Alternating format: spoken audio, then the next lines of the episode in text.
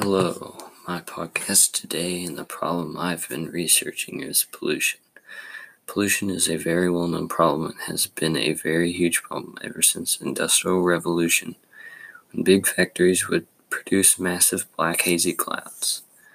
They would use coal powered machinery to mass produce products in an easier way than using man powered equipment. This usage of coal powered machinery was the beginning of the problem of pollution. Some things that I realized while I was doing research of my project was that pollution is one of the biggest killers around the world.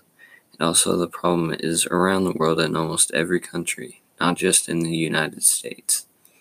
It is China who has the worst pro- problem of pollution, which isn't a surprise since everything seems to be made there.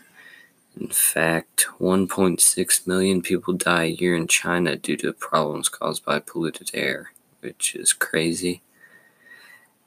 Every person contributes to the problem of pollution. It is just how much people contribute to it that is surprising.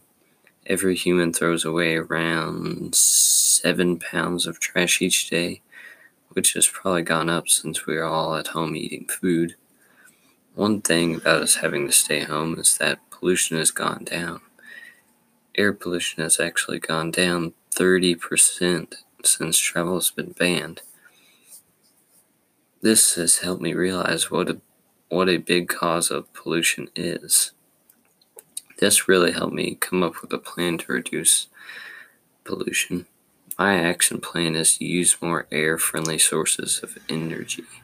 This could be producing more electric cars to reduce air pollution or creating more hydroelectric power plants and use more wind turbines to power home heating systems instead of using wood furnaces and other air pollution contributors. I also think that we should look into using electric to power planes. If you think about how many planes are in the sky a day, you will also realize how much fuel is burned and released into the atmosphere. If we can come up with a way to use more eco friendly sources of energy for planes, then I think the amount of pollution will go down. So that's my plan.